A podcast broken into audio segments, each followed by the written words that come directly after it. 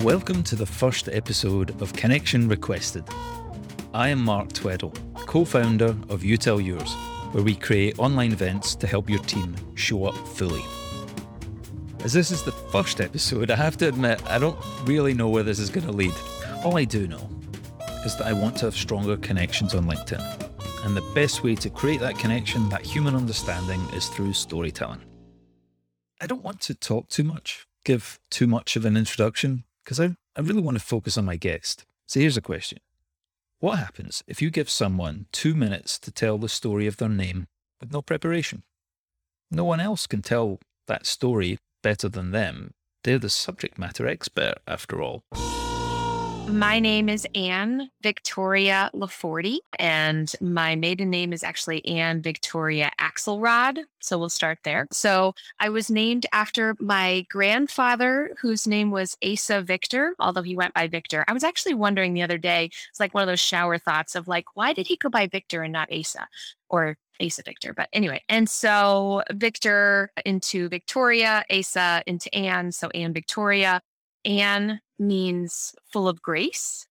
And Victoria is victorious or, you know, things around that. So graceful victory. I, I try to live that in my life if I can. Axelrod, my maiden name, is Jewish. My dad's from New York, and his family used to have a seltzer bottle bottling company. So that name, we've got a seltzer bottle, an old one of those, you know, seltzer bottles up on the mantle that says Axelrod on it. But Our last name is Laforty, which means the strong. So gracious, victorious strength. Now that you've heard Anne tell you the story of her name, how does it make you feel? Would you have talked about your name in a similar way? I have no idea what my name Mark means, or at least I didn't until I started editing this podcast and and made me curious. And so now I know that Mark is related to the Latin word Mars. And so it's thought to mean consecrated to the god Mars or god of war. I kind of wish I'd known that when I worked in UK defence, though it's probably best I didn't. And now that I do know it, I don't think I'd include it in my name story.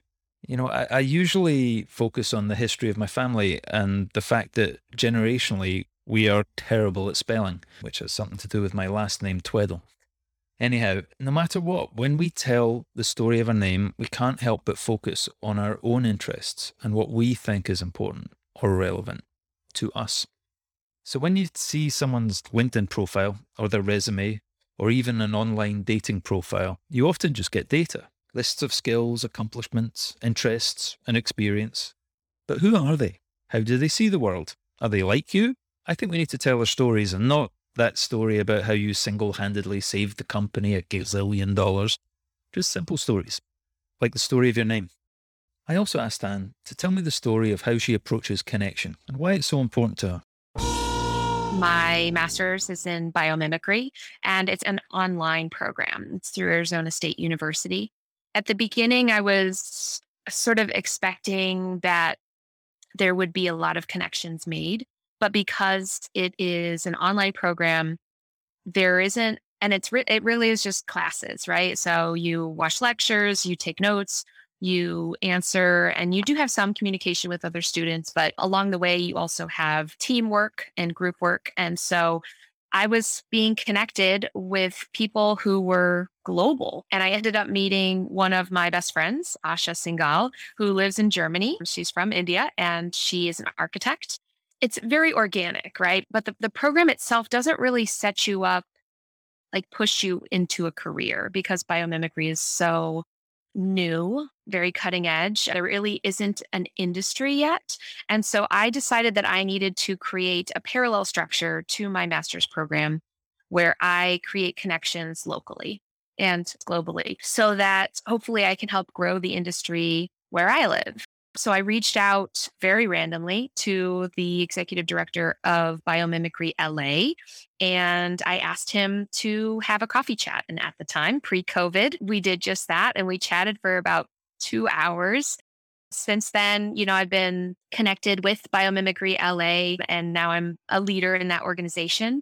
I think it's great because with biomimicry, it's a combination of science and engineering and art and design and literally it's it's just a lens that you use to look through to see whatever you're looking at. So it's nature based, it's looking at the patterns in nature and how can we use those as design templates.